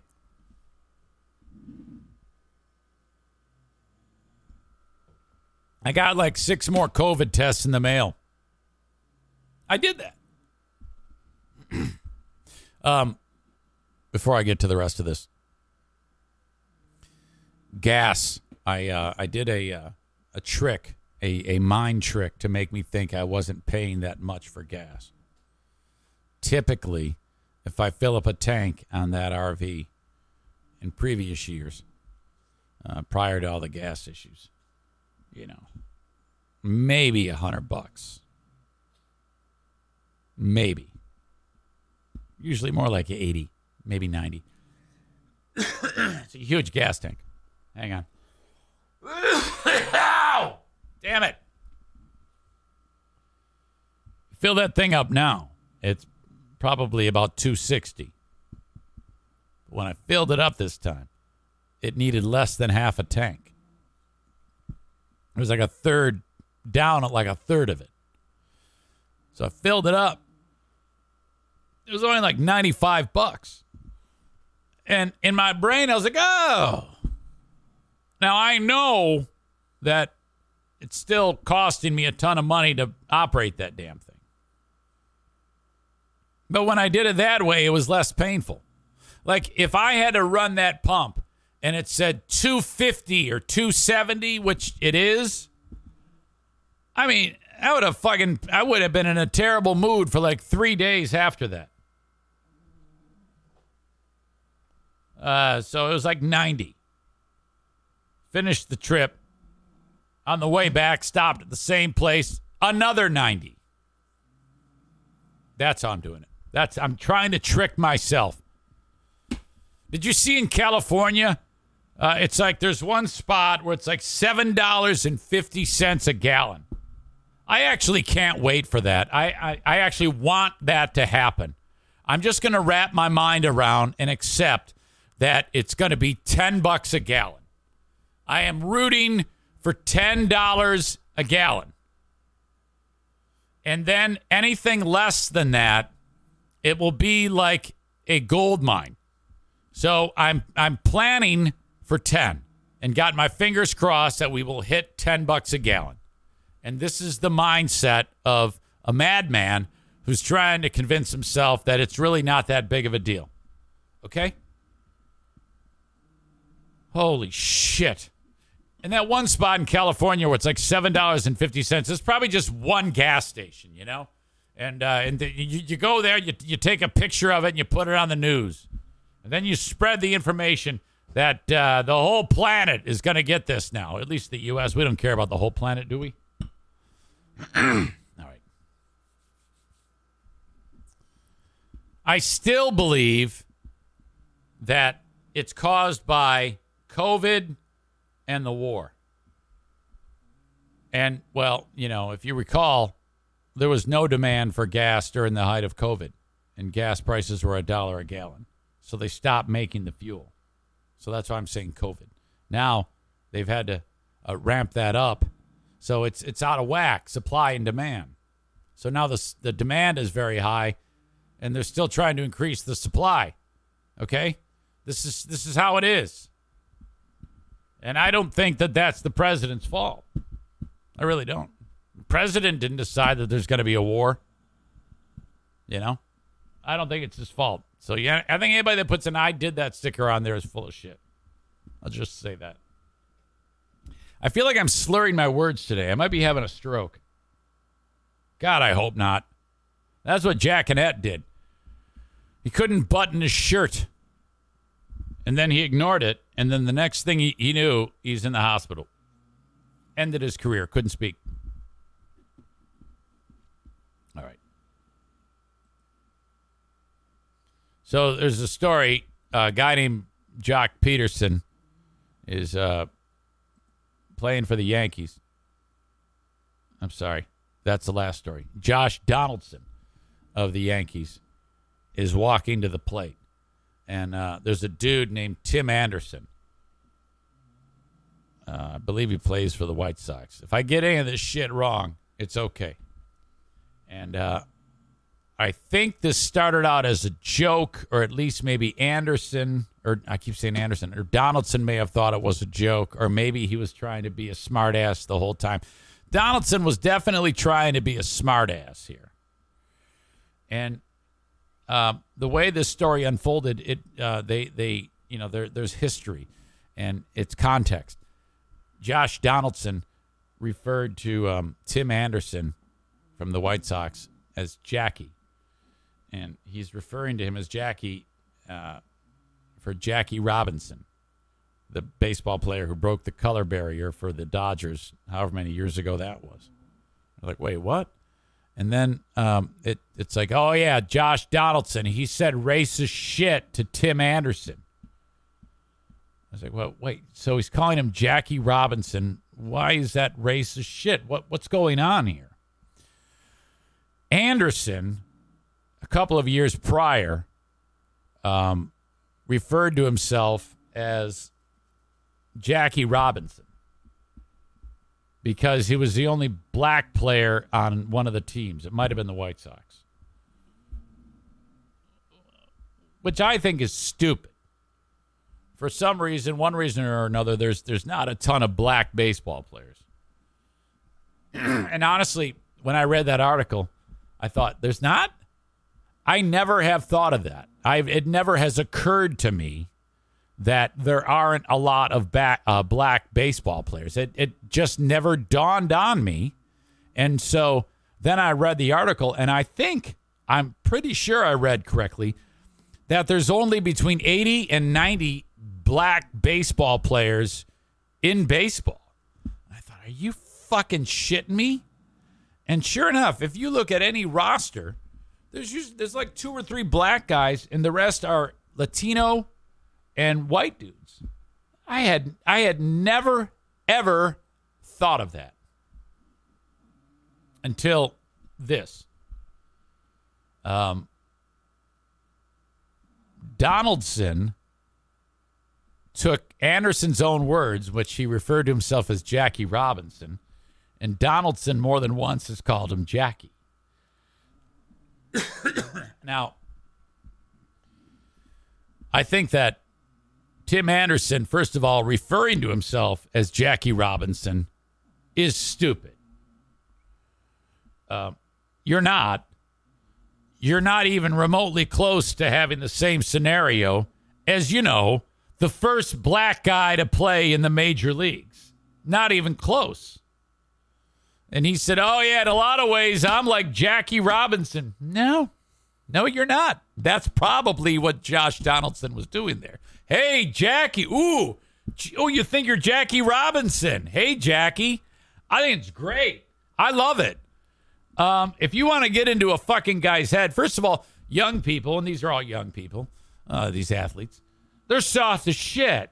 Uh, which is why we had the story of the guy who, uh, uh, whatever the fuck his name, Tommy Pham, smacked the shit out of Joc Pederson because of a meme in fantasy football. These guys are pussies. They they can't. They, they don't. What the fuck? They, they they don't let anything slide. There's nothing worse when you uh you know whatever it might chide someone and they get so fucking bent out of shape it's one of the it's one of the worst features of humans these days. What a bunch of pussies people have become.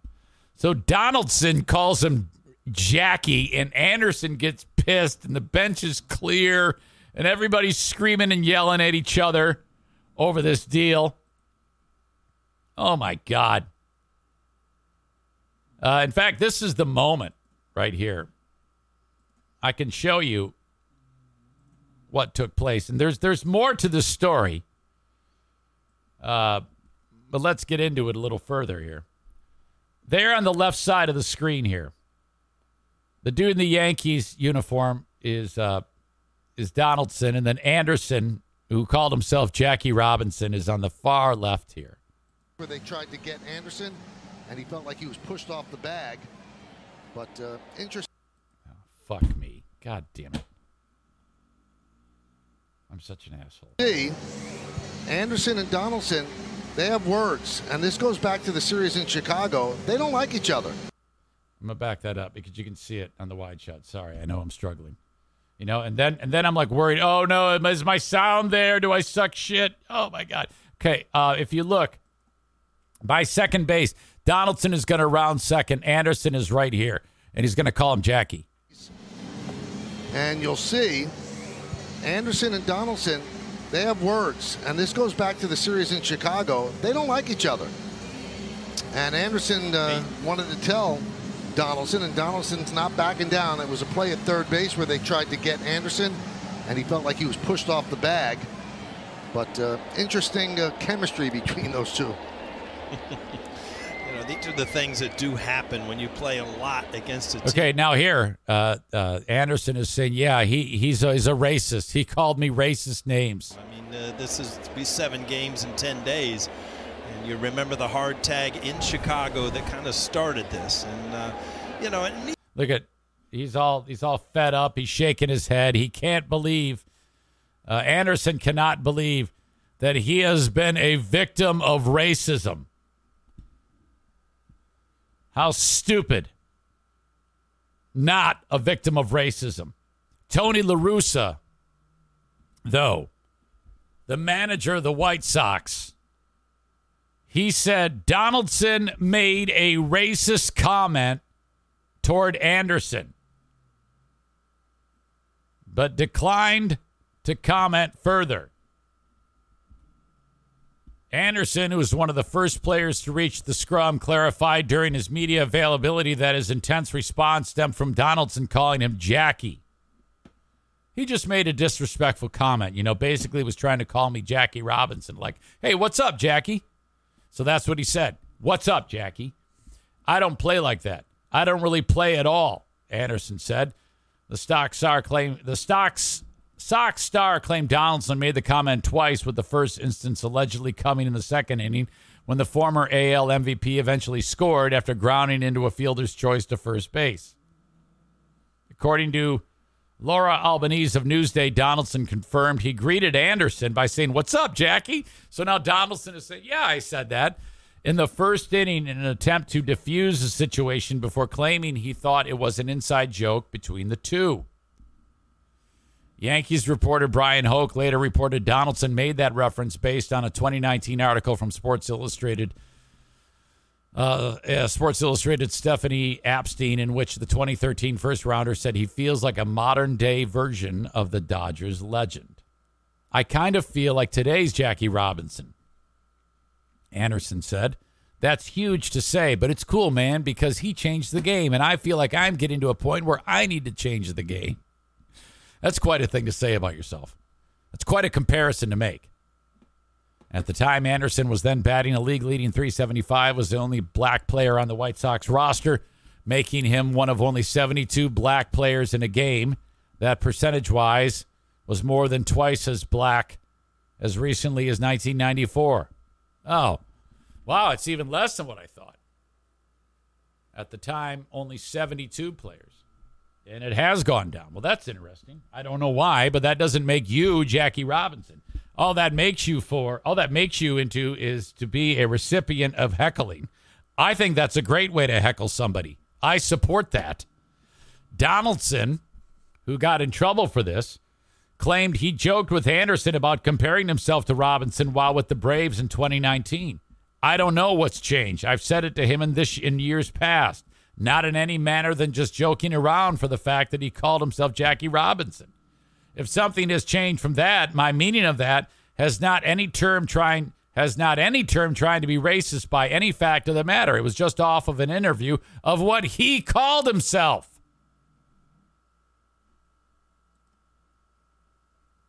This is uh, Donaldson talking. Anderson? All right, so first inning I called him Jackie. So let me give you a little context of that. 2019, he came out with an interview, said that he's the new Jackie Robinson of baseball. He's going to bring back fun for the game, right? And 2019, when I played for Atlanta, we actually joked about that on the game. Um, I don't know what's changed from, and I've said it to him uh, in years past. not not in any manner than just joking around for the fact that he called himself Jackie Robinson. You know, um, so you know if something has changed uh, from that, like my meaning of that is not any term uh, trying to be racist by any fact of the matter. Um, it was just off of an interview that what he called himself, and when we said that before, we joked about it. He laughed, whatever.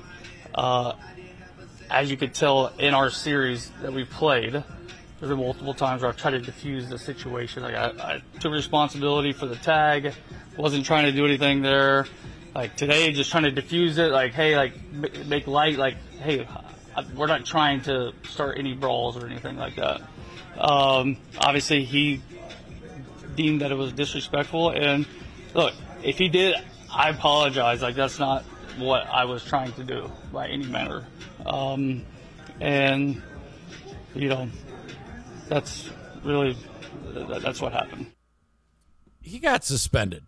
They suspended him for this over disrespectful comments. What the fuck? How annoying is that? Well, all right. Just stupid. I cannot believe it. LaRussa didn't help by saying, oh, yeah, it's just a racist comment. Shut up, you fucking drunk driving piece of shit. Shut the fuck up. All right. Gabe Kapler, the manager of the San Francisco Giants. Was upset because of the school shooting. So, what do you do when there's problems in our culture? You take a knee during the national anthem. This was the thing that uh, moved this guy. He's like, you know what? I'm going to take a page from Colin Kaepernick, and I am going to. Uh, I'm not going to uh, come out for the national anthem. I feel like the country is in a bad spot. That I feel that uh, I'm gonna I'm gonna let the world know how upset I am by not coming out for the national anthem. Now he's walking that back, I guess. Um, he yesterday for the Memorial Day game, he says he paused his protest. He put it on hold yesterday to honor fallen soldiers on Memorial Day. He says, Today I'll be standing for the anthem while I believe strongly in the right to protest and the importance of doing so. I also believe strongly in honoring and mourning our country's servicemen and women who fought and died for that right uh, those who serve in our military, and especially those who have paid the ultimate price for our rights and freedoms. I, uh, you know what? If you're going to do this, do it. I mean, you can't. You can't be half pregnant. So I'm already starting to wonder about this. I mean, uh, say what you will about Kaepernick, but you know, if you're going to do a protest, do a protest. Kaepernick do like you know how the one guy said, "I'm a modern day Jackie Robinson." You got to be a modern day Colin Kaepernick. You can't go out there with your beautiful baby blue eyes and ripped abs, Gabe Kapler, and announce, "Hey, fucking hey, man, I'm going to do it a little differently. I, am still protesting, but now I'm not protesting. No, fucking protest right, you dumb piece of shit." Who gives a shit? That's the best time to protest. You should have lit an American flag on fire. That would have really moved the meter. I mean, seriously, if you want to protest, you can't just say, uh, some of the time, I am going to make it known that I'm not happy with the country. No, no, no, no, no. You need to do something like uh, piss on the tomb of the unknown soldier, extinguish the eternal flame, uh, get a 4x4 and drive it into the Vietnam Memorial Wall. Uh, go to Normandy and dig up graves of the dead and throw them back onto the beach. These are all important things that should be considered for the upcoming protest to make your point. By the way, I'm wearing my cra- uh, Crocs with the adventure strap on. That's how intense this is. Look at that. White socks and Crocs. I've official I've officially given up on everything. Sweats, white socks, and Crocs during my stupid Gabe Kapler rant. I noticed that huge when Kapler said he won't be standing for the anthem, he wrote BS. You know, huge is like Lee Greenwood. Okay, he's all Mr. America. You know? Uh, and I don't uh, you know, I don't necessarily agree with that. Uh, no matter what, you should Bill says you should stand for the anthem. And uh, I I disagree. I think if you really want to make a point, you you you don't do that. You know, Kapler should light himself on fire and then run on the field. Um, I don't know. Maybe even a Nazi flag needs to be in his game plan. My point is, if you're going to do a protest, do a protest. Don't do a, a pussy shit protest that no one gives a shit about.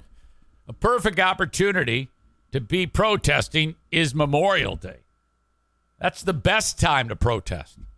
And this pussy uh, does not channel his inner Kaepernick and decides to take the day off from his asshole protest and and stand for the anthem. That is bullshit. Okay? By the way, Kaepernick just tried out for the Raiders, and I hope he makes it. Okay? I hope he makes it, and then I hope he leads the Raiders to a championship so that he wins it all. That would be the best fucking sports story in the world if Colin Kaepernick, because then, you know, if he, he can give everybody the middle finger, say, fuck you, fuck all of you. That would be fantastic. That would make me so happy if he was the Super Bowl champion. All right. A&E Heating and Cooling, Senor Martinez, 616-516-8579. I owe him money, by the way. Uh, thank you so much, Joe Martinez. You're awesome, folks. Uh, it's uh, You have your AC, and if you just turn it on, you know, I mean, that's not the best because uh, the thing outside of the house, the, the big thing, the blower deal with the fan on it, with those little metal fins, it's got all sorts of shit on it, and it's impeding the airflow. You need that to be cleaned. And then on the inside of the house, all the uh, mechanism that makes your air cold uh, needs to be tested. Sensors need to be uh, be cleaned. Filters need to be changed. All this shit is taken care of with one fee of seventy nine dollars. A and E Heating and Cooling online at aeheatingcooling.net 616-516-8579. Love A and E Heating and Cooling. If you need a mortgage, you need Mario, the Mario Flores Lakeshore team of VanDyk Mortgage, 231 332 6505. He can get you into a loan yesterday. That's 231 332 6505. No matter where you are in the U.S., could be uh, any state. There are some exceptions, of, of course, South Carolina, uh, Maine, Alaska, and Hawaii. Other than that, you're good to go. 231 332 6505. Whether your credit is fantastic, whether it stinks, be thinking about the Mario Flores Lakeshore team of VanDyk Mortgage. Some of you folks who have uh, wonky credit, that does happen. It's a little bit more work, but trust Mario. Uh, call him up and pick his brain. Please mention me when you call Mario. Thank you, thank you, thank you for supporting all of these sponsors. Uh, one more thing, one more shout out for Patreon. If you like the free podcast, consider making a donation to the Patreon. You get a lot for your donation. If you throw five or 10 bucks a month at me, I'm giving you 15 plus hours of content there. I'm going to do another podcast when this one gets done, and I would love you to be a part of it. Thank you to Tio in South Dakota who got, got back on board. Thank you, buddy, for signing up. You can be the next member on my Patreon podcast. Five or 10 bucks a month, 616. I'm sorry. I don't know what the hell I'm doing. Patreon.com slash Eric Zane. Your asshole of the day is brought to you by TC Paintball and JM Synthetics. We have a paintball war coming up on June 26th. I'm excited about that. Um, paintball war number 19. The Summer Slaughter, Sunday, 5 p.m. I have an uh, invite on my Facebook page, and you can also email me that you're coming. If you've come before, I'll probably reach out to you. Hey, are you going? I'd love to see you there. And of course, brought to you by JM Synthetics. Uh, the asshole of the day is Pete Arredondo. That is that fat fuck police chief in uh, Texas who was like, nah, let's just sit here and uh, let the play develop. Let's sit here and wait until the shooter runs out of ammo. Okay? That's enough. Uh, there you go. He is the asshole of the day. You, you enjoying the podcast. I thank you so much for being here. You're a special group, as always. Uh, your um, uh, being part of the live show is uh, is what makes us so special. I see you there. Thank you, thank you, thank you to the usual suspects for being here. And that is my time for today. Till next time, folks. Have a good one. Be good to each other. Take care. Bye bye.